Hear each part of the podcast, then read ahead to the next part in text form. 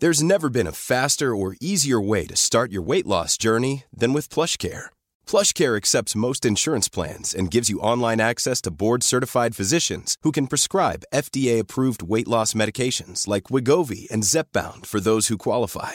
Take charge of your health and speak with a board-certified physician about a weight loss plan that's right for you. Get started today at PlushCare.com slash weight loss. That's PlushCare.com slash weight loss. PlushCare.com slash weight loss.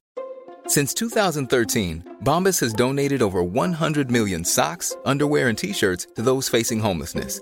If we counted those on air, this ad would last over one thousand one hundred fifty-seven days. But if we counted the time it takes to make a donation possible, it would take just a few clicks. Because every time you make a purchase, Bombas donates an item to someone who needs it. Go to bombas dot com slash ACAST and use code ACAST for twenty percent off your first purchase. That's bombas dot com slash ACAST, code ACAST.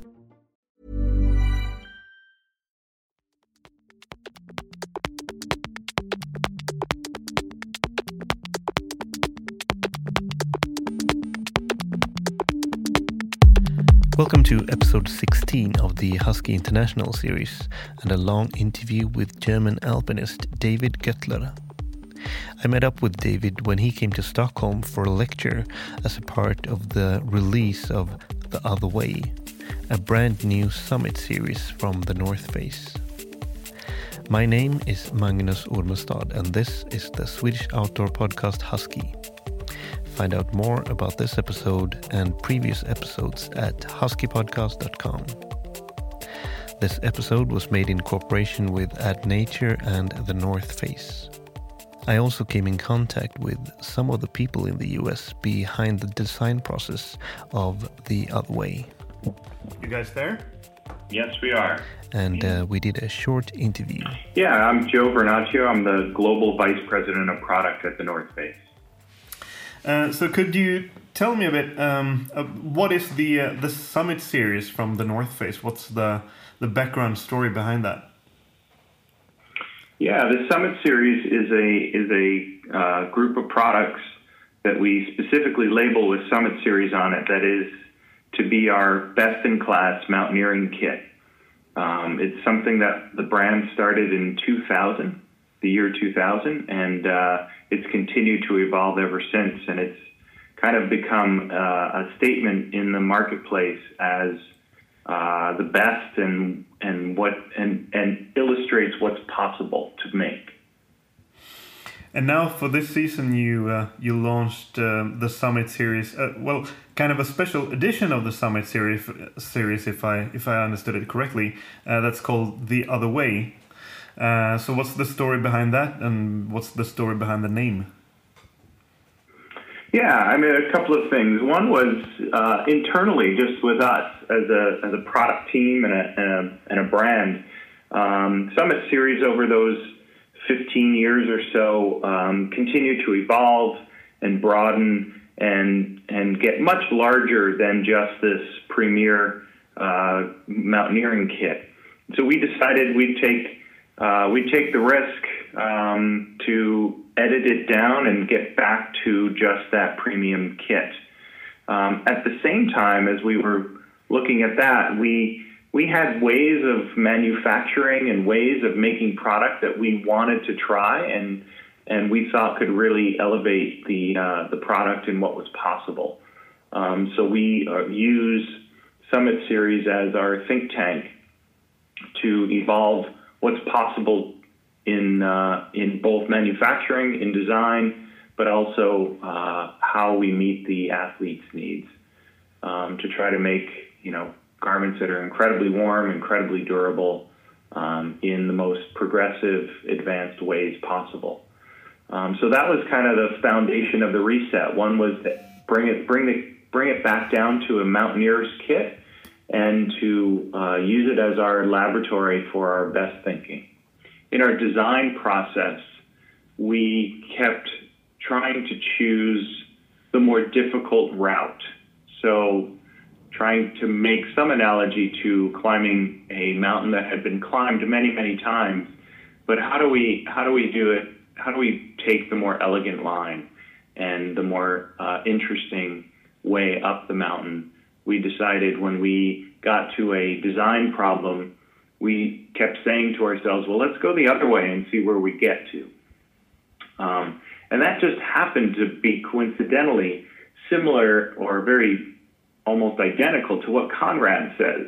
Um, we have a quote from Conrad where he was saying, you know, some people decide to go become uh, accountants, and I just decided to go the other way and become a mountaineer for for a living. And uh, both us seeing it in writing from Conrad and us realizing that we've said that through the entire design process, we thought that that was uh, just the right thing to kind of give ourselves something to hold on to for this season. Um, when when designing uh, a series like this one, like uh, The Other Way, um, how does it work? Like, where do you get the the most important, the most valuable input from from uh, for the design team? Yeah, it all started with the athletes. Um, it started very simply with just a, a big group of our athletes getting together, getting together in Boulder, um, having dinner, opening up a few bottles of wine and talking. Um, they all brought garments that they liked, things that they didn't like, um, both whether it be our products or other companies' products. And uh, and the process kind of started from there, from just a simple dinner. Um, and was, that was part of the spark and part of the inspiration behind even even this idea of editing it back down um, to just the essentials and just what the athletes needed. And then from there, we worked um, certainly with Conrad. Conrad Anker was was uh, instrumental in this uh, project from the very beginning and went all the way through to the final um, testing expedition that we sent people on. Um, So it, it always starts and stop, ends with our athletes. Um, and uh, many of our designers are athletes themselves, and they get out there with them. And um, so it's there's not that much translation required. It's simply just reminding ourselves what those things are that people need. But but and um, and, and during this process, uh, could you get like a like a phone call from, from Conrad or someone like calling from Burma, like screaming at you, like remove the Velcro from the this and this uh, layer and blah, blah, blah? Or do you have like a, a structure with, with regular meetings during the during the year and during the process? Or? Um, a little bit of both. Uh, there's definitely, you know, uh, set touch points where we'll get together to make sure every last detail is considered, but we did get such a phone call where Conrad called and said, "You've got to take the gaiters out of this pant. I cannot. I'm tired of these big, wide pants that everybody forces me to use. And in ice climbing, I want to be able to see my feet, and I want you to take these gaiters out. These aren't ski pants. These are mountaineering pants, and I don't need gaiters." Um, and we took them out, and it, uh, you know, it makes it makes the pant a lot less commercial. Um, in broad use, so harder to ski in and harder to um, ski mountaineer in um, because you don't have that gaiter, but it's excellent for ice climbing, um, which um, was the... Yeah, and and that's really the, the, the next qu- question, if it's um, uh, sometimes difficult or perhaps even impossible, because you, I mean, you are a commercial company, and, and if it's difficult to kind of translate this, because the needs of of the people like Göttler and, and Conrad Anker, it's uh, they are highly skilled, like very kind of narrow professionals, uh, and their demands and their uh, thoughts about equipment, is it difficult to translate that into something that, that will like speak to the to the normal end customers and, and attract the masses, kind of? Yeah, I mean, there are parts of our line where we, we do need to do that translation. This was not the place for us to do that. This was the place for us to purely express what that pinnacle mountaineer alpinist needs and, and put it in our line with no dilution and no editing. Um, so this this was the place for us to do that. We weren't uh, we're not measuring our success or failure based upon how many units we sell. We're we're uh, measuring our success based upon comments we are getting from uh, mountaineers who are actually using the product on the mountain. And um, yeah. Um, and looking at this uh, the other way, um, how long does a design process like that take? Does it is it possible to, to, to answer that? I mean, does it have a certain like starting date and end date? Uh, well, we started this project of of kind of relaunching Summit in the very end of twenty thirteen with the initial thoughts of what it was we were going to do. And then we still had the twenty fourteen line in play, so that one continued. But while that one was being designed and developed, we created a little skunkworks team that went off to the side and started on the twenty fifteen product, uh, so a full two years in advance of the launch of it. And a lot of that time went into what was what was possible and what were the fundamental problems that people, uh, mountaineers, needed to solve, and how could we solve them with advanced manufacturing techniques um, and uh, you know fairly straightforward, uh, simple concepts, but very elaborate in how we had to actually solve those problems. And um, finally, you've already touched upon that, but the uh, like the designers, the team working on these products, how how active are those people uh, outside of office hours? Uh, quite quite active. Um, you know, most of the people on our on our very technical uh, climbing, skiing, and running gear are all highly highly active. Um, whether it's the people working on our On our running gear, they're all they're all running fifty mile uh, uh, trail runs and one hundred mile U T M Bs. Um, and uh, if in our equipment team, they're out. Um, I, the team was out just this weekend, all ice climbing up in the Sierras. Um, and they do it as a team, and they do it without um, without any prompting. They're very happy to go out and Uh, quote unquote test product. So, um, and then the same for this team. Um, you know, going forward, a lot of the members of the Summit product team actually live in Boulder, Colorado, where we have a small design studio there.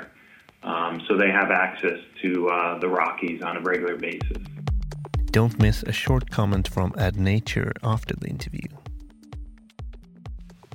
What were you like when you were a kid?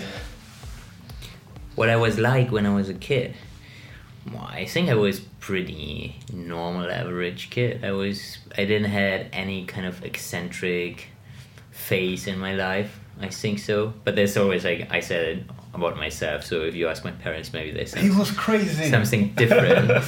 But yeah, I mean, I discovered this kind of life of being outside and pretty early, I think, for me, and it was kind of hooked. My my father introduced me to climbing and mountaineering when I was around seven, so pretty early. But that comes in the family. Your family, your father and your mother, they were very active people, outdoors people? Yeah, definitely my father, and my mother was more kind of a mm, did it a mellow way, so she was hiking a lot, and what both showed me was adventure traveling. So from the, I mean, I can't imagine, uh, remember one holiday we did like a normal in a Robinson club or whatever, so we always went with a cheap or four-wheel drive car, and we we went through the middle of Africa, through the Sahara, through the Hoggar Mountains. I think when I was, I don't know, I must be something like ten or eleven, and I have one sister who's two years younger, so we went there, and and we went three times to Iceland with their own car, like from the with the ferry from, I don't know, it was Amsterdam or Hamburg or whatever, and then, I don't know, five, six days ferry up there, and then the whole summer holidays, like five weeks, we we drove around there with our own car. And so I think, yeah, I, I they showed me both this kind of adventure life, and and I was hooked. My sister wasn't hooked at all, for example. She was... She went totally in a different direction. We have a good relationship, but we are totally different. So, and I stayed on that track, and and I finished high school, and after that I started my mountain guide education and and became a mountain guide and started my my yeah professional mountaineering career. But but you never dreamt of um... because the next question would be if you dreamt of adventures as a kid, but you were out on adventures, on proper adventures. Or did you did you dream of like going on an easy vacation to Mallorca, or did you dream of like wow the the big old expeditions to Antarctica or Mount Everest or whatever? Did you did you have those kind of dreams? Or definitely the the last one you mentioned. I I think I I can't remember that I dreamt at all going to. I like want to go to London and Madame yeah, Tussauds. Yeah, something like that. Yeah. No, never, and, and never. So also, beach holiday was, was always something kind of. Oh, I was kind of scared of that. And we went always once a year, only with my mother. I remember to to the, the North Sea to Spiekeroog. It's a really tiny island there without cars. But that was again. I mean, that was on the sea, but it was. We could stroll around on this whole small island because it was so small. We can just go on our own when we were kids. So it was again really full-on adventure for us. So yeah, I and and and I grew up in Munich, and we what we did we we made our own kind of small raft and went down like this tiny river which we had like close by and ran a little bit through Munich and and things like that. So we I always like to do that things and. Uh, So, so that was my start as an adventurer and a mountaineer. Uh, but, but were you, or are you still interested in those? What I said, like the, like the old adventures, like the old big ones, the, the, the old first uh, ascents and first uh, discoveries of of uh, continents and, and, and mountains and. Well, I'm interested in, on the one side, uh, like reading of it. Of course, I, I like to read the stories, and and the best and most motivating book for me on expedition is always reading about Shackleton the and these guys, and because they, the I best, mean, the best commander on an expedition. Yeah, and also like the the way. But I, I was always way more fascinated of the way they kind of suffer and they can stay there for. This, I mean, almost f- for a year on this island and just waiting and waiting, because that's what you do in expedition. So most you have this waiting game, and and and so when I read these things, I always think like, oh my god, we are so whiny, whiny here, and just after one week of bad weather, we kind of oh come on, weather's changing, and we want to go home, and uh, so so and and you read these books, you think. Look at these guys. I mean, they stayed like for a year. They didn't have any kind of, you know, satellite phone or whatever. They even didn't know if they get rescued at all, and they just waited. And so I like these kind of aspects of kind of, you know, this en- endurance and this kind of, you know, they just, yeah, they they believed in it, and they stayed and they waited, and they just tried again and again. How often these guys went back there and tried it again to reach the South and North Pole is crazy. So, and... Uh, And that's what I find really super interesting uh, in on these old adventures. And and for me, my adventures for sure they're different. And nowadays, I think they they they become different in, in general, which don't make them any more more enjoyable or or exciting. Or I don't wish that I would have been born in this decade. I'm super happy to live now and here, and and I think out there there are so many adventures waiting for me, so I can't complain. And I I heard a I heard a quote, I don't know if I remember it correctly, but um, like back in the old speaking of the old expeditions, that back in the old days the uh, the boats were made of wood and the main, men were made of steel. These days the boats are made of plastic and the men's are, men are made of Gore-Tex. That's right, probably. That's a good quote. That's what we are surrounded of, like Gore-Tex and, and synthetic and high-tech. I mean, it's crazy nowadays what what we have with us on this, yeah, adventures and uh, and, and if you look if you look at the clothes and the equipment that they had, like I don't yeah. know, only fifty years ago or one hundred years ago, it's it's amazing to see what they accomplished. No, definitely. When I when I compare it to to the in, in the Himalayas, when I because that's my my field more or less, like the or high alpine mountaineering or climbing, and and I see fifty years ago what the closest the equipment looked like. It's it's sometimes hard to imagine that they that they survived or that they did what they did. It's crazy. Um, you said that you uh, you became a, a mountain guide after high school, but you never had a normal job career or plans of a quote unquote normal job career. No, not that I had the plan, but I also didn't have the plan to become a mountain guide. So when I finished my high school in Germany, we have to do this one year of social work. Oh, yeah. At it, least the military time. Service or the social? Yeah, you can choose, and I choose this social work, and I went to a place outside of Munich, like an hour and in the mountains, and at that point I was became part of the in German the German Alpine Club had this program which called Expedition Team, like yeah, it's like this young alpine mentoring thing, and uh, and I become a member of that team. So that was where I saw the first time the profession mountain guide, because before I climbed with my father, and then I I learned by myself with friends, with people a little bit more experienced, but I never kind of had a, a, a guide who teach me something. So this was the first time I, I I discovered there is a profession called mountain guide, and it was kind of, whoa, that could be something nice for me. And originally I wanted to start studying after this one year of social work, but then I discovered this profession mountain guide, and I said, well, I want to try this. And And then I was also like, oh no, and now after a year outside of Munich, out of the city, back to the city and going to university was kind of, oh no, I think I can't do that anymore. I was so already so like, oh, I love this out here. So, so and that's when I decided, okay, I start now the mountain guide education thing. It takes three years or three and a half years. And, and after that, I, I saw that the professional mountain guide is something really just yeah so enjoyable, so it's um, it's yeah I can't think of something better at the moment as one of my two kind of income. So one is the mountain guide profession, the other one is like professional athlete or mountaineer, how you ever want to call it.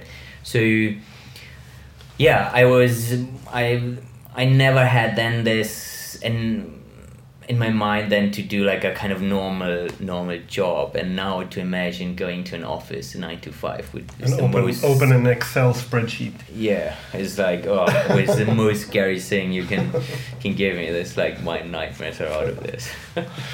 um, how important has the uh, the social side been to your progress as an alpinist? Like doing it, discovering it with your friends, or I think it's, do you think it's it, a, do you think it would have been the same even if you would have done it all like uh, on your own? No, for sure not. And I definitely wouldn't call me like a lonesome cowboy out there, and or I, I don't I'm not a solo climber as well. So I really enjoy and also need, I think, in a way to at least have like one partner. Like I like really small teams, but one, two or three, that's like the perfect size for me on these trips and expeditions. And then to enjoy it together is is something, yeah, it it's part for me of why I'm I, I'm doing it. And I I love to, to spend the time waiting in a base camp with a good team, and you just have way more time to talk about everything, and everybody's way more, yeah, kind of, you know, relaxed and, and uh, not not um uh, not um uh, distracted from the noise always around us here in the cities. With the Wi-Fi and, and the... yeah, with everything. And nowadays you have, it started to, you have Wi-Fi in the base camp, which is, I enjoy it on the one side, on the other side I think, wow, wow, another thing we have there now too. But yeah, I had climbing partners which I went two months on expedition, and we almost had no contact then here in that normal at home environment. But every third year we went on ex- or second year we went on expedition together again and again, and it was perfect. So I really, it's it's a huge part of, of being out there that you have this social social relationships and the network there. But do you have a, do you have relationships or friendships like like that what you just described? Like some people you spend time with like when you're in the city, when you're in Munich, and some people you only spend time with out on expedition, out on the mountains, and you never go to like dinner parties with them or, or whatever, but you have certain friends that you only share this experience with. Yeah. Definitely. I have friends who just, mostly because then they are no, no mountaineers, so I only see them when I'm at home, like I go to school friends, and still we have a super good contact. And every time I'm in Munich, we, we go out for dinner and doing these things. And other friends, I have, like you said, I only be with them on expedition, and we text maybe once a year or something like that, just to like, are you okay? Okay, good, fine. And and that's it. And then suddenly, hey, next year, what do you think? We're doing this? Okay, we're doing, and then we go two months, three months on an expedition. Incredible, intense from the kind of, you know, space you have to spend together, but it works perfectly. And it's, uh, we I don't need then the time in between to have kind of a, you know, ongoing interaction with this person, or or that I keep being updated what he's doing, like a weekly thing or whatever. So it's totally fine.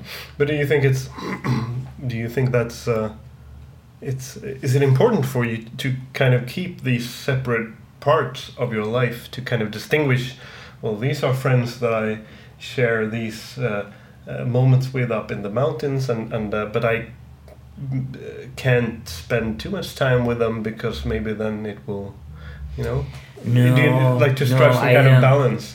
No, I don't think it's because of that. I think it's more just because often it's they live on they live yeah. totally somewhere else. They or they you also don't want. I mean, I, I, I have, you know, I want to spend also time with other friends, and often then you think like, oh, well, I've been with this person now two months on expedition, now I'm, it's okay not to spend now again all the time with this person, so it's, then then I want to climb with other people, so I love to have different climbing partners here and there, and so it's it's more this, yeah, location and related that they're not then all the time. So it's not that I think I I need to have a break from this person, because then it just works better in the end. No, that's it. Uh, how would you describe the the friendships that you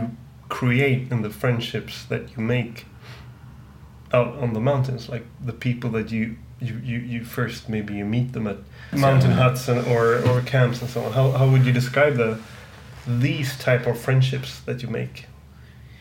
I think it's a it's a really intense friendship, and it's a very pure friendship as well. Or you you get to know people way better and way more without this facade, I say facade, which you easily can keep here in an in an environment where you are totally in your kind of comfort zone. So out there, even we are professionals, and but we are we are we we are dealing with situations where you where you you you don't you can't you know put on this, it would take too much energy. You need your energy just for what's out there. You can't pretend to be weak or strong or or or whatever you you want to be here in the city, and and uh, and that's why I think this you you get to know persons way yeah in a way purer and, and natural more more natural sense and and kind. So and that in the end makes, I think, a relationship which or a friendship which works in this environment is, is stronger and and yeah intent more intense in the end. Um, how would you how would you describe the role of the mountain guide from your perspective? Oh, it's that's a long question. Well, yeah, so. Uh, because um, I mean, for me, the the guiding I, I really enjoy. Still, I enjoy it, and but it has is something completely different to the climbing and mountaineering I do as a private person. So when I go on expedition for myself, it's completely different. When I go in Chamonix climbing a mountain for me with a friend, looking for my challenge, it's completely different. When I go with clients guiding, I'm, I'm, uh, that I get my satisfaction and my kind of joy out of helping this person to reach something which uh, the person probably without me couldn't couldn't achieve. So then to see, for example, that I summited with him then, or with her, with a person, with a client, um, uh, Mont Blanc, which is we are like the normal route is something I've done a lot of times, and it's kind of, you think like, oh, it's super boring. But when you when you you get to this challenge that you have to have, or like really try to, you know, make it happen for this person that he arrived there, it's a huge challenge. And then to to see his emotion or her emotion being up there on the on the summit of Mont Blanc, starting to cry the same way like I cry on a Makalu summit on an eight thousand meter peak, for example, it's I I totally can relate and, and exactly knew what what it feels like in this moment. And that gives me then um, to be a, a small part or maybe a huge part of of why he feels this thing now. It's a super good moment, and it's a good, it's a very satisfying thing. So that what I really love on on guiding and and uh, and then but guiding can be yeah so much. So that's that's why the question is really difficult to like answer with one yeah. with one question. Um, but is it also kind of a way for you to kind of rediscover your own progress? And like get a different perspective of, of where you came from and your your journey towards what you are today, because you can you can kind of maybe see everything f- like from a fresh perspective, like from their perspective. Like you said, you've summited Mont Blanc hundreds of times maybe, uh, but but but then again, doing it together with the client, you you, you do you get some kind of uh... well, it's uh. I have one project where I really see this. It's I'm now I was now for six years the coach of this young alpine mentoring program in the German Alpine Club, and there I totally see that.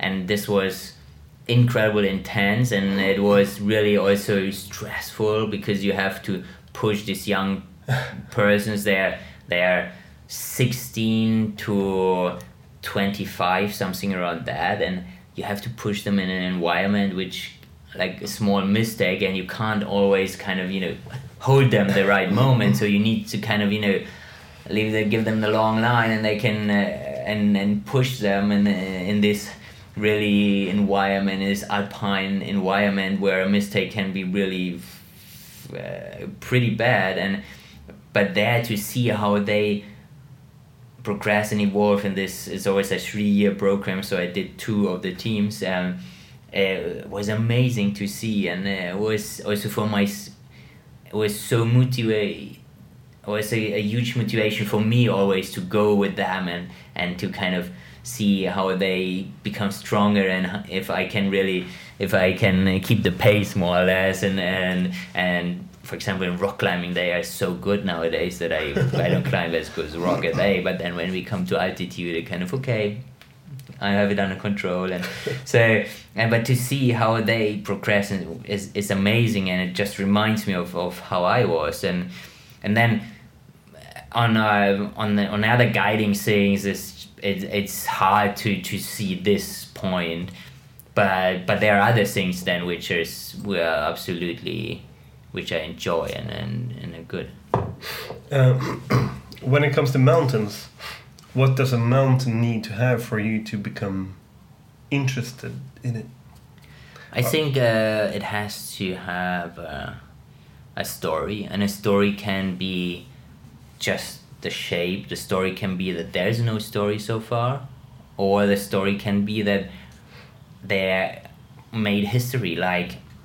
Like I really enjoyed climbing the Eiger North Face, that we are the classic route, because like every pitch, every meter you gain, you find a different place, which is like, wow, here happened this, and then you continue and like come around the next corner, and wow, here's this kind of B B place, and this is called the difficult crag and whatever, and you know all the stories, so it's uh, it's super interesting as well, even if it's nowadays maybe not the like the it's.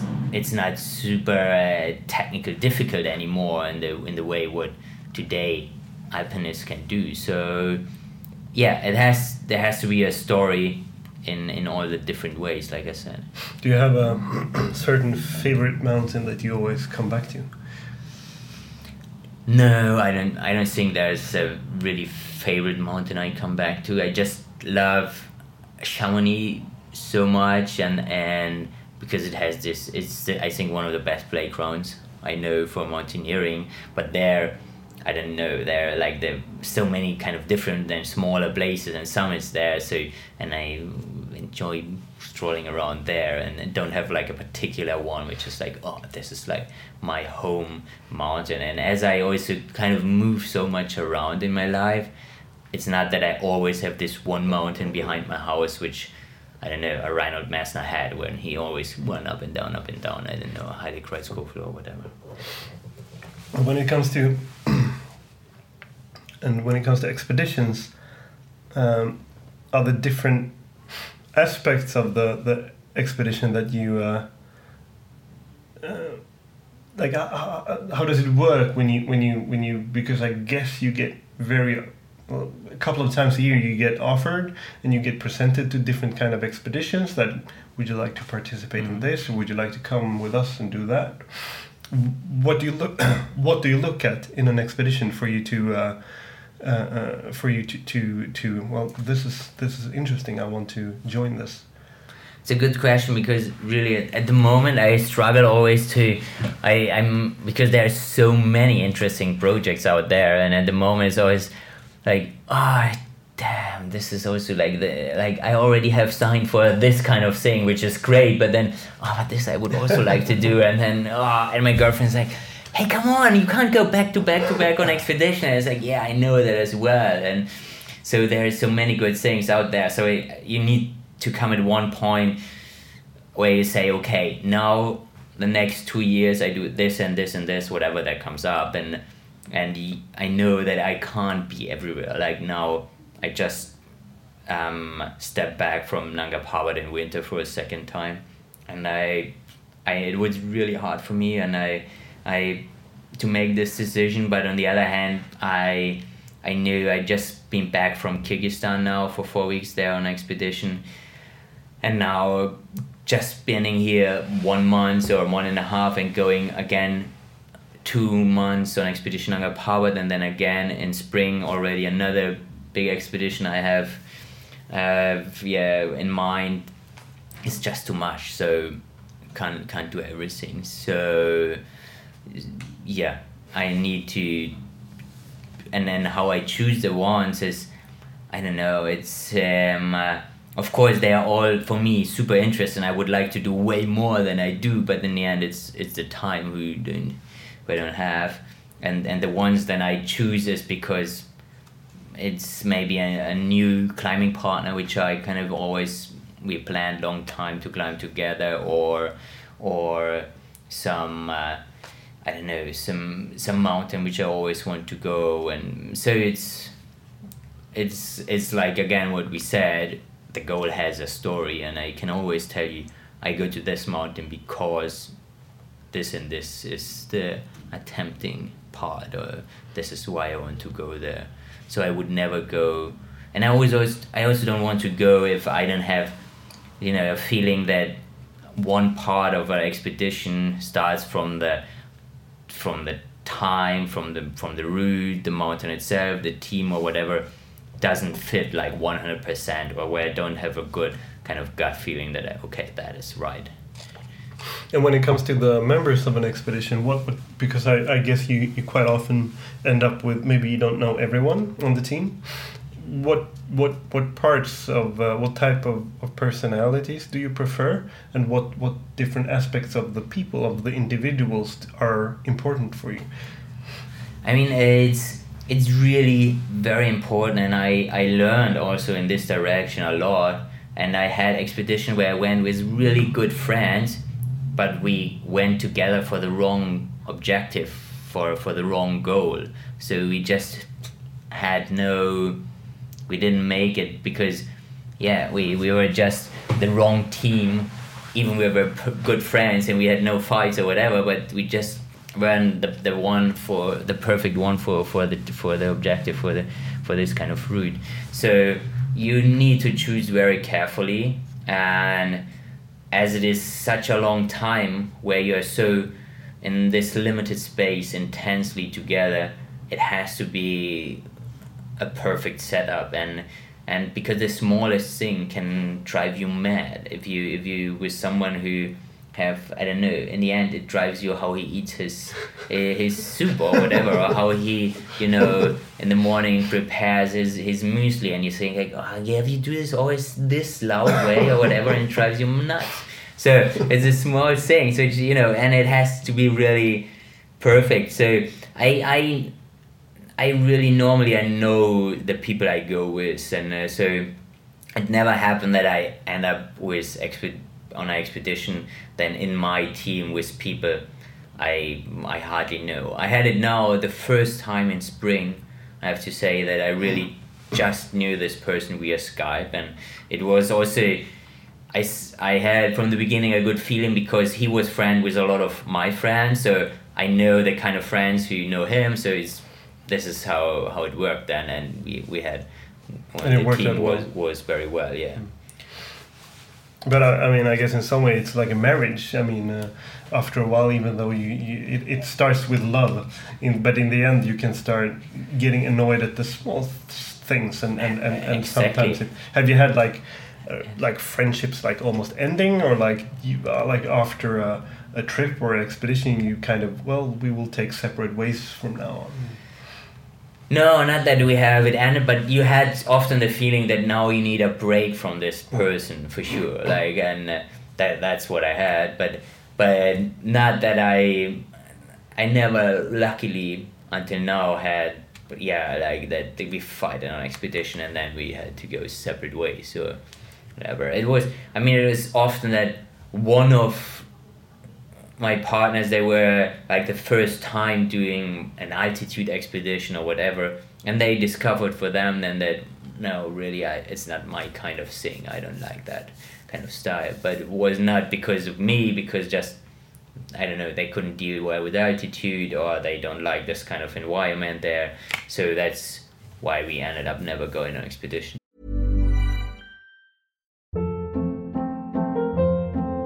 Hold up. What was that? Boring. No flavor. That was as bad as those leftovers you ate all week. Keke Palmer here. And it's time to say hello to something fresh and guilt-free. HelloFresh. Jazz up dinner with pecan-crusted chicken or garlic butter shrimp scampi. Now that's music to my mouth. HelloFresh. Let's get this dinner party started. Discover all the delicious possibilities at HelloFresh dot com. Hey, it's Ryan Reynolds, and I'm here with Keith, co-star of my upcoming film, If, only in theaters May seventeenth. Do you want to tell people the big news? All right, I'll do it. Sign up now and you'll get unlimited for fifteen dollars a month and six months of Paramount Plus Essential Plan on us. Mintmobile.com slash switch. Upfront payment of forty-five dollars equivalent to fifteen dollars per month. Unlimited over forty gigabytes per month. Face lower speeds. Videos at four eighty p. Active Mint customers by five thirty-one twenty-four get six months of Paramount Plus Essential Plan. Auto renews after six months. Offer ends May thirty-first, twenty twenty-four. Separate Paramount Plus registration required. Terms and conditions apply if rated P G. There's never been a faster or easier way to start your weight loss journey than with PlushCare. PlushCare accepts most insurance plans and gives you online access to board-certified physicians who can prescribe F D A-approved weight loss medications like Wegovy and ZepBound for those who qualify. Take charge of your health and speak with a board-certified physician about a weight loss plan that's right for you. Get started today at PlushCare.com slash weight loss. That's PlushCare.com slash weight loss. PlushCare.com slash weight loss. So, but not because of personally... dislike. Um, is there a competitive side of this kind of alpinism, like when you, like maybe you set out an objective and it could be like one, it could be two years ahead in time, like a new route or a, a new peak, or do this peak in wintertime, but at the same time maybe there's a guy up over in the U S or in, in Poland, like who's planning the exact same thing. Uh, you know what I mean? Is there a Is there a competitive side? For sure, there is a competitive side in the way that, yeah, like like you like you said, there are some some mountains out there with like Nanga Parbat in winter, for example. Because it has which, never been summited in the wintertime yet. Yeah, no. As, as we have two eight thousand meter pieces, K two and Nanga Parbat, who have never been summited in winter. And that's what a lot of climbers at the moment try. And and so you won't be there alone. Maybe you could take K two, yes, because it's really, I I don't know if that happens ever. So, but Nanga Parbat, um, a lot of people try their year, winter after winter. So you won't be there alone, and and uh, you have to accept that the same happens to to lines on, on other mountains, or could even seven or six thousand meter peaks where when um, yeah where really very um uh, um uh, how you say um uh, attractive lines are still not climbed, and and you know okay. people will go there in the next years. That's why we often, it's it's kind of, I always don't like it in a way that you kind of don't talk about your upcoming expeditions or things, but on the other hand, you always kind of think like, oh, if I say it now, maybe somebody else will, so you wait kind of the period that you think, okay, now they can't, you know, decide now, okay, I go now on a two months expedition, because it's just not, it's impossible just to say, okay, now I'm two months off, so so now for spring I have something in my mind, and we just, you know, don't talk about it in the way that we go there, and we're so so until maybe yeah like like New Year or whatever. So and then but do you think that okay. sometimes in in certain situations, certain scenarios, that that could be uh that that could maybe perhaps add to, to the danger of this life, the competitive side? Do you think that some expedition they might stress a bit, that they might uh, hurry and they embark on something that they're not fully prepared for just to be first? I say, I mean, it happened in history-wise, definitely it happened when we just look to who's the first to climb all eight thousand meter peaks um, without oxygen, when Messner had the competition there going on, and uh, and that happened. So nowadays, I think um, uh, I mean, or I just can say it for my for myself how I discovered it. I don't have then once I decide I go there, I don't have the feeling I pushed harder or whatever just to be the first on, on something. And uh, the same way which I never had the feeling to be pushed by sponsors, for example, or by by some uh, I don't know, some media that they want me to be now the one on the summit, or that they kind of, you know, they waited for for, for that. And no, I, I don't feel there any pressure. And even and and when I look again to Nanga Parbat in winter, there was a Polish team with us, and uh, the same route, the same time, and we worked incredibly good together. I never had this kind of collaboration with two teams on a mountain, and somewhere on eight thousand meter peaks where you're also mostly not alone. It's kind of everybody do his own thing, because anyway, it was then mostly not not any new routes or something like where you can be the first. It's just like you want to summit or not, and everybody does his own thing. And then in winter, it was, we worked so well together. We shared the weather forecast, we shared dinners, we shared tactics on the mountains. We because you ended up uh, following the uh, the Polish team, or one of the Polish climbers, because Simone got sick. Or yeah, it, and and in the end, it was exactly like that. That I that I Simone turned around and came too because he got sick, and I continued and joined Tomek, like the leader of the Polish team, and he was up there alone too because all his partners didn't came up as well. So we had radios and we said, yeah, we joined. So I, I joined him in camp three. We continued to camp four.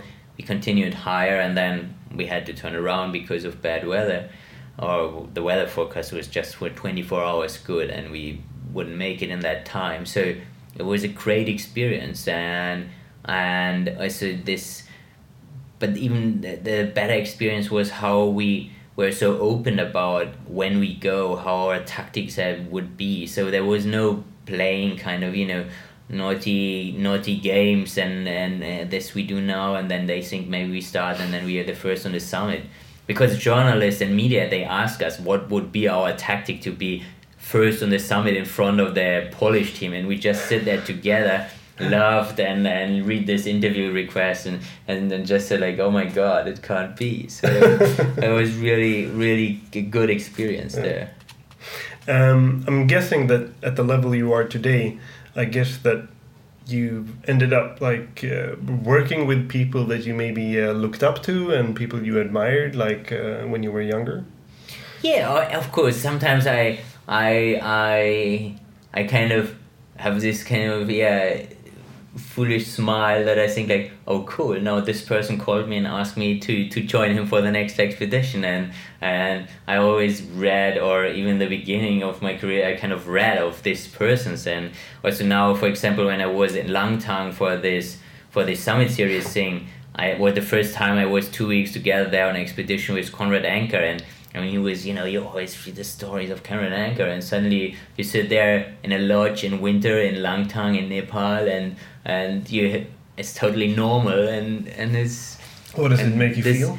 This makes me sometimes, yeah, like this kind of puts me a smile in my in my face, and I think, huh, cool, and uh, how it ended up, and and. Uh, But it's not that I would think like, oh, cool, I made it now. Now I'm in the, I don't know, first league of, of the mountaineers or whatever. So not at all. So so it's just, I think I, I always, I have more the feeling like sometimes it's funny how the life kind of, you know, um, uh, twists and turns. twists and turns and then flows you to this direction and where you end up in a way. So that's what what is a curious way often how it goes. In, in ten years, you'll be sitting in a camp with, with someone younger than you, and then he will he or she will experience the same thing. Wow, here I am with maybe here I am maybe with David yeah. I mean, it was, for example, so cool to see how Galinde. I was climbing with Galinde Kaltenbrunner a lot. Was with her on expedition, and she's the first. She's from Austria, and she's the first woman who summited all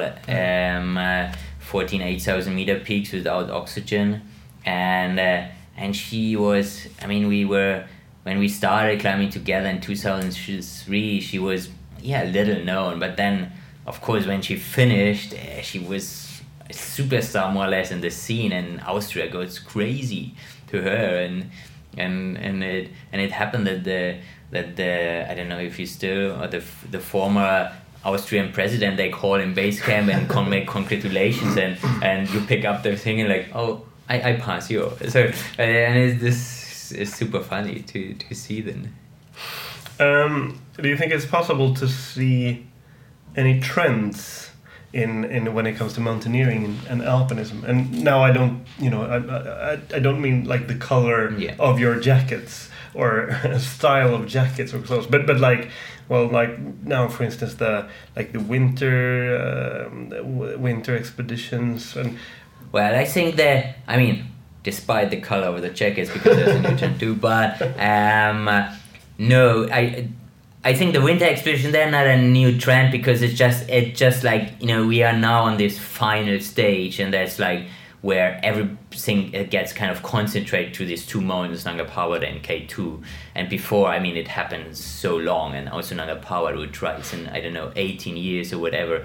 And, uh, and, uh, so it's not a new trend. The new thing is maybe that it's just way more easier to just um, get um, get an audience for that and make it public through, through all the new media we have and the possibilities you have. And uh, and the but there, there's I think the one trend we see which is kind of evolving more or is is is. pushing this mountaineering higher is just the speed aspect. So, so you, the all the equipment gets way lighter, and and then the the there are mountaineers which are which are having a kind of different approach to mountaineering, and instead of like I want to I B V that route out and spend like days on the on the face, they just have this radical uh, approach of I reduce my equipment so much and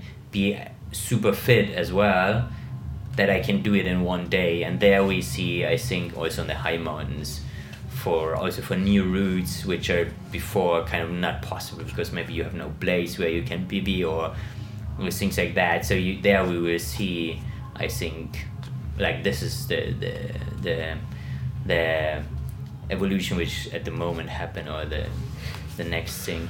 What do you think? Uh, what is it that dictates these and moves these these frontiers within alpinism? Is it like tech, like the the now it's possible to make equipment that's so much lighter but still durable and strong? Is it like the, the tech part, or is it something else? I think it's a combination of the one side is the tech part, like we said before.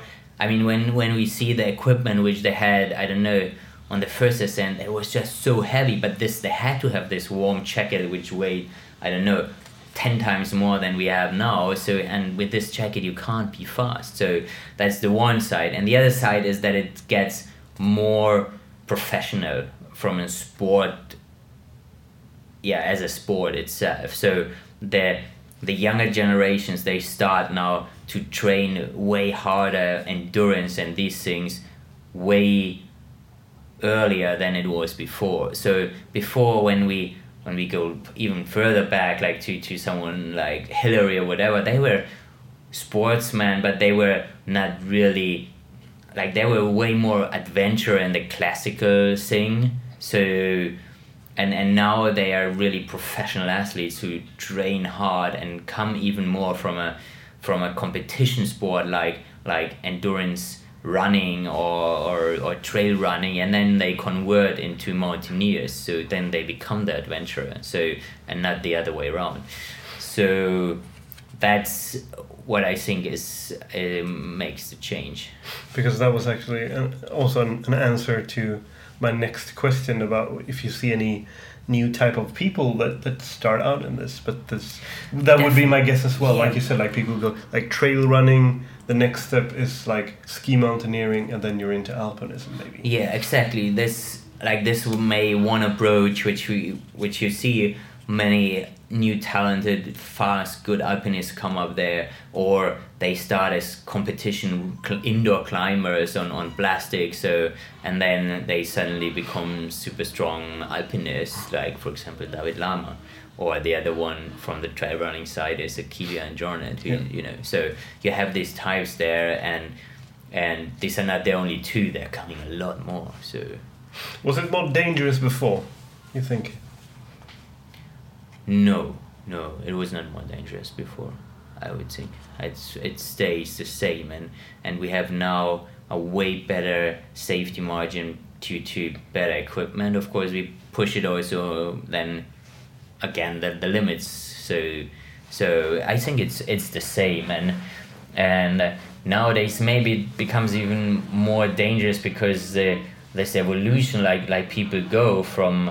From indoor climbing to to outdoor outdoor scary climbing, it happens so fast because they have all the power, but they have the lack of of knowledge and experience, which has to grow over years. So, and that is the, the danger, I think, which is nowadays way more than than it was in the past. Um, if you guess, look in the in the crystal bowl. Where do you where do you think, like, if you look if you will look ten years ahead, how would you what would you guess that the the climate is like when it comes to alpinism? Where are the new borders, the new frontiers? That's hard to say. That's hard to say. I think we see one direction which goes that it's like that you can be as a consumer really twenty-four hours with such an climber out there through no new technologies, and you can put your V R, like a virtual reality clad goggles on, and you just be put with it on them. Kilian and then yeah, let him run it, away. Yeah, exactly. And one while he's doing that, you can be with him, and there's not only one, there are like millions who who who summit with him Everest or whatever. I think that will. I mean, and I don't. don't think that Kilian is the one who want to do that. I mean, don't take me wrong, but someone like like him, and that's that's the one thing we will see. And on the other hand, we see the other extreme, that they there will be really new, very strong and interesting people coming up. We totally refuse that kind of trend. So, so, but yeah, I think we will see scary things with this kind of. That you can be so close to when it happens. I mean, it already can be now, it's almost now possible, but still it's kind of, you don't want that. But I think it won't take long that you get can be really close to when it happened in real time. The next question is very, very big and very vague. But um, if if if you see the the an expedition on, on the way to, to a summit and go down again, if you look at that risk equation, the entire equation of this of this exposure, how would you describe the, the danger, the factor in this, which is danger? How would you describe that and your relationship to it?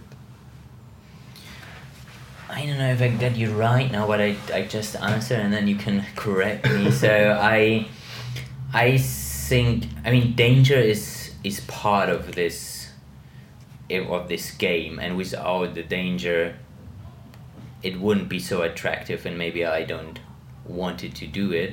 But it's not, it doesn't mean that I I'm I'm looking there for getting my thrill moments on an expedition. Exactly the opposite. I try to avoid them as much as possible. So I do whenever I can um, go not in a slope who looks avalanche or under a serac or under a rockfall or whatever. So I have I try to make my best risk management possible to avoid any dangerous zones.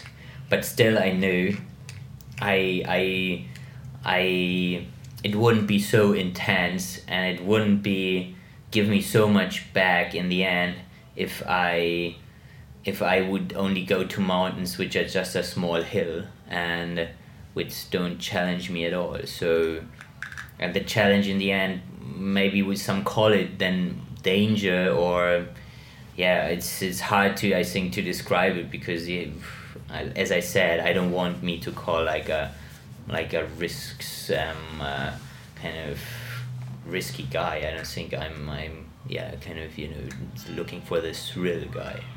So so uh, yeah, I think it's it um it comes along, and it's also super difficult to see for. Or that I think I have a totally different kind of what is dangerous and what not, because I have the experience and I'm there in this place, to someone who looks from outside and have not this experience. They often think we are totally, we have borderline syndrome or something like that. We just want to die, but it's, it's not that, it's the opposite. And, and, uh, and that's why I also think somebody like Like, like I don't know, when Alexander Huber climbed free solo or something, or Hans-Jörg Auer climbed free solo, the fish or whatever.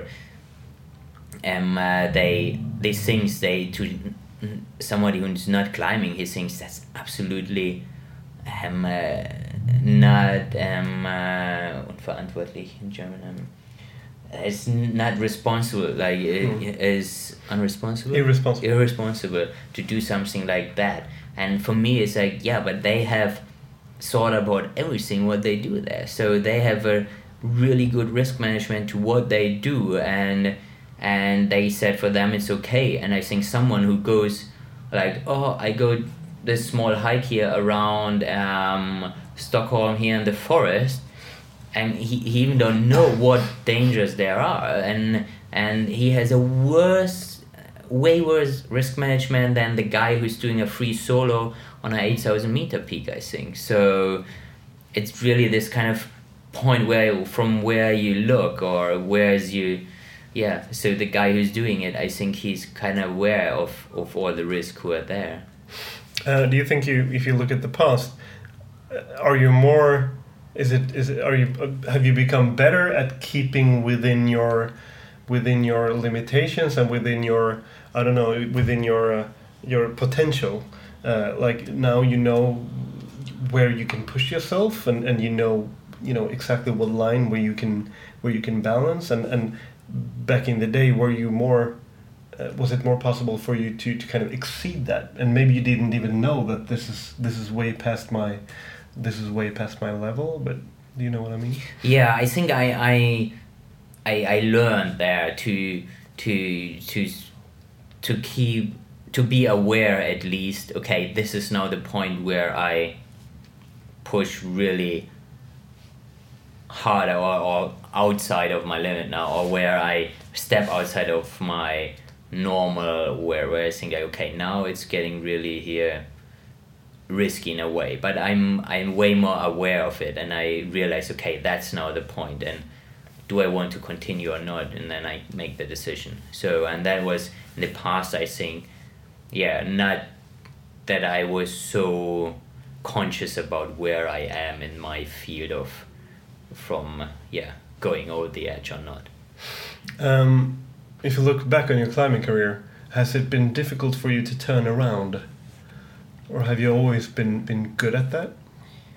I think I learned it quite early that it's part of of being a mountaineer, and especially doing expeditions, that turning around you have to accept, and it's even the moment up there feels horrible when you do it, and you you kind of, you know, there's card how it is like collapsing at one at once, so you're just like, damn, it's, it's so frustrating in this moment, but it's part of it. And you, and I never I think turned around because just of being lazy or because of of I don't want anymore. So it was, and then uh, and that's why I think I'm a good turnaround. Uh, but I think it's something which is normal. When I look back to ninety-nine was my first longer expedition trip apart uh, aboard, no, abroad. Here we are, um,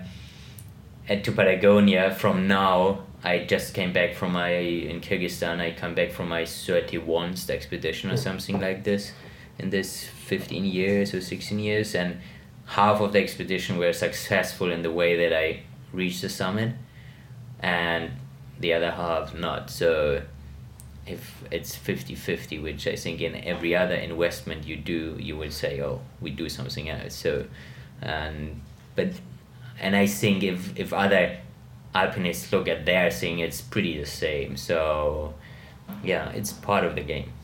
Um, have you ever made uh, decisions up in the mountains that you afterwards that you are ashamed of, uh, that you did it for the wrong reasons, that you made bad decisions, and and uh, that you, you know, f- felt ashamed of, or like, well, this was really really bad? Yeah, I mean, one time only, I have to say, and this was then pretty full on. It was on Ama Dablam, the the story we had there. So we climbed there, like a new route to the north face of Ama Dablam, together with a friend of Japan from Japan, Kazuya Hiraide, and we ended up on a ridge, and there we kind of got stuck, so we couldn't get back and forwards, and we also were so light that we couldn't rappel the whole route, and our strategy, and this was something we knew from the beginning. And now if it's uh, if it's um, we have the time here to make it long, I think. So yeah, for me, so I have to. so we we thought about when we started to climb in the lower part, if there the conditions are climbable, then we in the upper part they must be they must improve, because there is sun hitting the face, so the snow gets better, and there's wind to make the snow conditions better.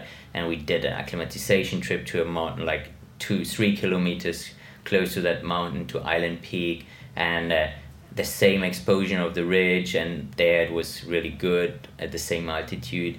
And we started the climb, and we it was good to climb, so we knew, okay, we want to go to the top and then back down the other side where our fixed ropes and where the normal way go down. This was the plan. And then we climbed there three days to the north face, and then we got to that ridge, and there we got stuck, because there the conditions were so bad that it was not climbable anymore. So it was only avalanches going down wherever you stepped on. It was huge pinnacles, seracs, which were was not climbable. We wanted to go down, and the ridge, which was the same way down, so we had only one kind of protection thing for in this snow, and so we were stuck. So we called the rescue, and uh, they came immediately, but and they took me, because they took only one, because of the they from the weight of the helicopter which can take, and they took me, flew me down, and then they flew up again, and then By the second attempt, where they went to rescue my friend, the helicopter, the rotor touched the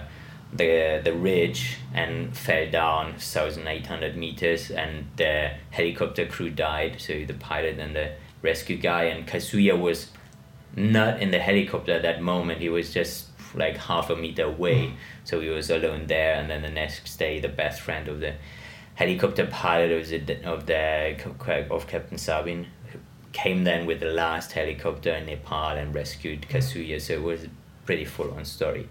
And come back to the question, this is like the only chapter in my mountaineering career where I'm really kind of ashamed of that we that we ended up in a situation where we needed to be rescued without having kind of an injury. So we brought ourselves in a situation where we got stuck. So that is something which is, yeah, uh, I have to accept this as part of my career, or not career, but of my life as a mountaineer. But, and I can't change it anymore, unfortunately. And I'm ashamed of it, but yeah, I, I, I have to accept it. But you looked up that you went to the families of the, of the helicopter crew, and you you uh, you have contact, or you had or have contact with them. Right? Yeah, that's then. I mean, the whole story then uh, brings yeah continues uh, until now, and it became to something really good and and so. so so positive in the way that I have a really good relationship with the uh, the family of Purna Avale, was a, a rescue guy so who died there. And at the moment I try to manage, or we try that their son um, Rikesh, that he goes to Germany to study there. So I just got yesterday The, that he has the visa and, and all these things, so it's really cool. So what happens, uh, how how this changed, and the relationship to both of the families are really good, and and and and also like when we went after this accident to the families when they had the funeral, was such a crazy intense um uh, experience and, and, and situations and, and feelings which I never had before, and and uh, and uh, and that is really positive, but just the beginning, of course, mm. of this friendship. And this story is yeah like the darkest point in my, or the darkest moment in my climbing.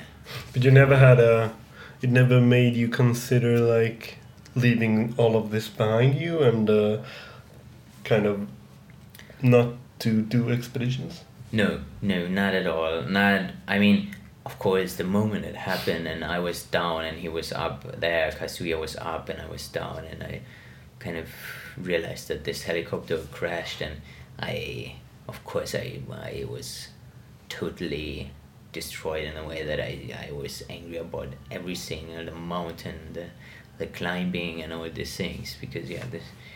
kind of ah, what can we do and why this need to happen, and it's not fair from everything. And but in the end you realize it's not the mountains who made us go. I mean, we go there, so so and and we want to to go there, and and up there Kazuya, he took a picture on this evening when he was alone there and I was up, and he showed it me afterwards, and it's one of the beautiful sunsets you you can imagine. And you watch this picture and immediately you think, wow, I want to go climb this mountain there and this there. So so uh, we we we both continued, and we both had never, I think, the moment that we think we want to stop it. And and also the the the mother of Captain Sabin, of the one the pilot who died, he it was really very yeah intense. She she looked at me when I went to the funeral, and he said she said to me, David, you need now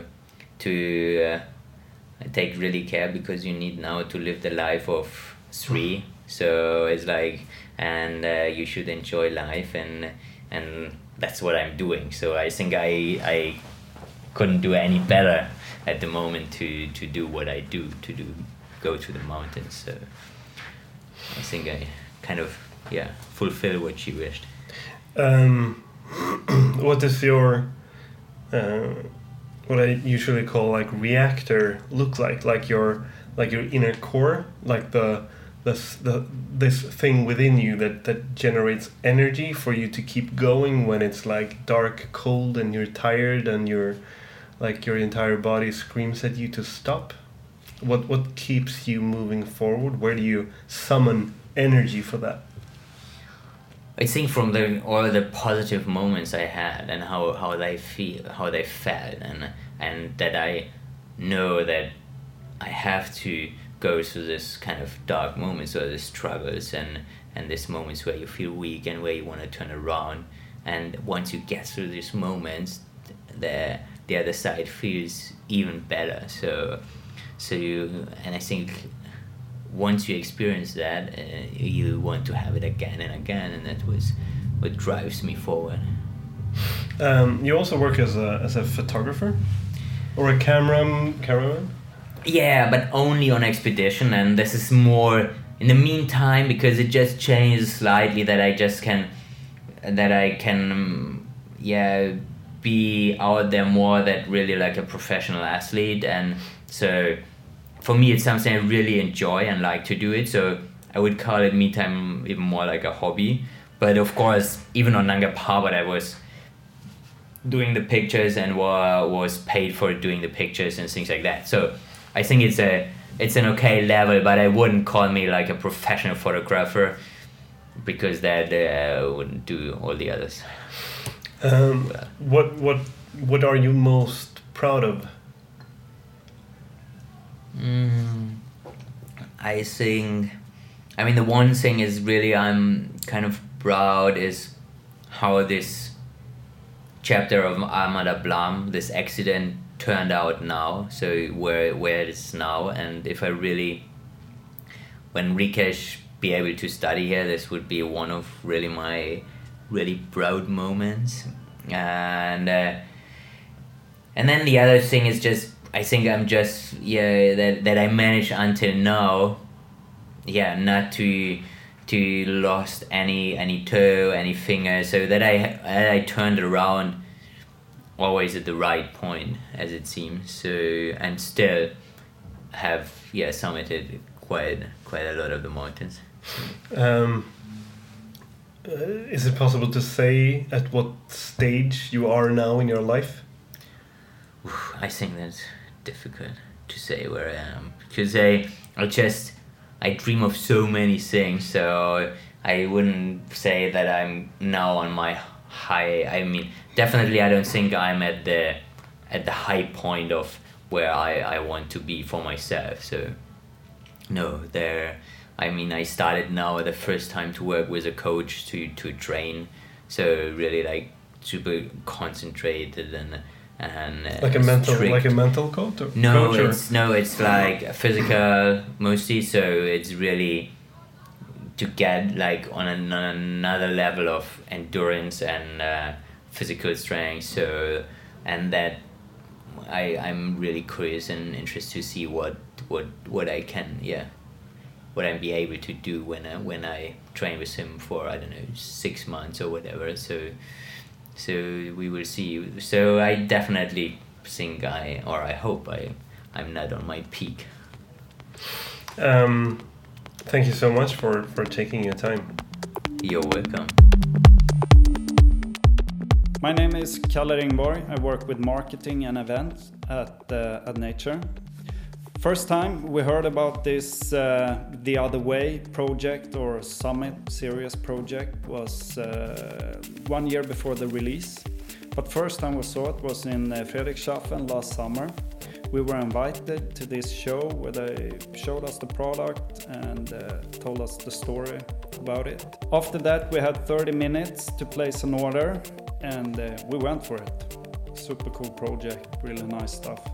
And we were the only retailer online that was allowed to sell it in Sweden. I think the whole release uh, was a really cool idea, that everything was uh, top secret until the date when they released it. We had a really cool lecture with David Göttler in uh, one of our shops. And I think uh, the whole package was uh, really cool and uh, really fun project to work with. Follow me on Facebook, Twitter and Instagram at the handle Husky Podcast.